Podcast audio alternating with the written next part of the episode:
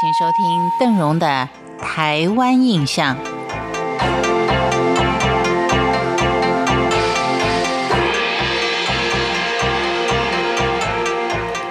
今天应该算是西洋的情人节啊，但是今天我们不讲有情人终成眷属的故事，而是在春节期间的大年初三，有所谓老鼠娶亲的故事。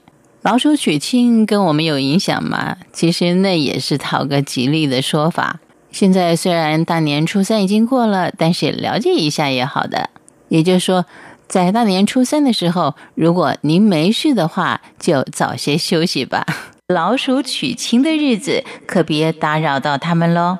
初三老鼠娶亲也是一个传统的民间说法，在过去的年代里面。不管是春联、年画、年糕、炮竹，都是过年不可或缺的吉祥物。虽然说这些习俗仍然存在，但是呢，做了很多的改变跟修正。在旧时代，教书先生就是带村民写春联的，而现在呢，都已经换成街头贩卖的烫金春联。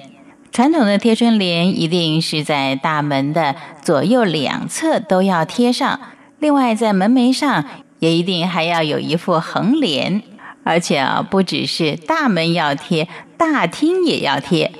但是您看看，如今的公寓房子，如果说能够贴上一块“恭喜发财”，就已经算是很好了。而过去用木板印制的年画。如今呢，都改成塑胶制的财神爷像了。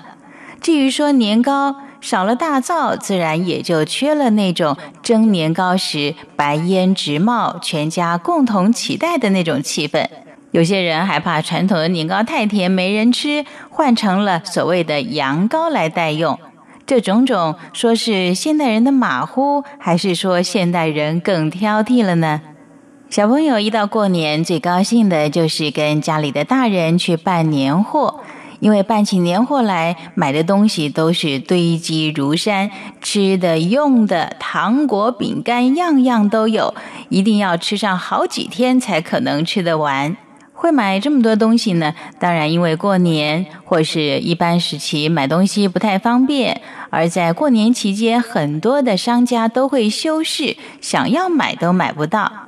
而到现在，虽然说办年货的习俗还有，甚至于很多地方还扩大了有所谓的年货大街，但是我们办的年货可能都已经改成了皮鞋、豪华的衣服，或是化妆品、包包之类的。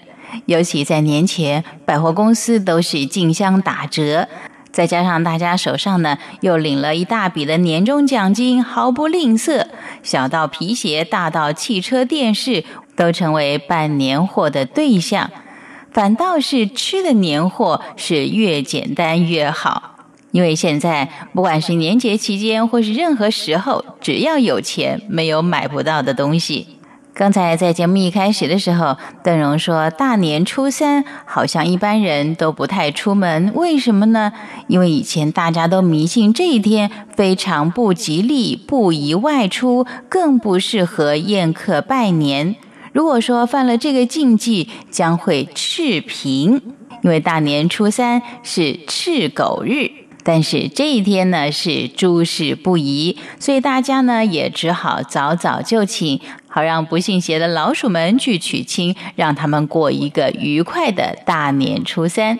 既然老鼠要娶亲，大家是不是也要共襄盛举呢？所以很多人呢就会在家里撒一些盐跟米，送给老鼠当聘金或是嫁妆，称之为老鼠分钱。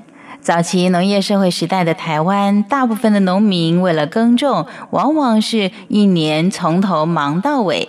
在这个期间，即便是一些特别的节日，像是端午、中秋了等等，大家其实也不太舍得休息。唯独到了过春节，终于能够名正言顺的好好的休息几天了。真的是很希望休息啊，但是是健康的假期。邓荣跟您一样。希望健康的假期赶快来，在自己的工作上挣大把的银子。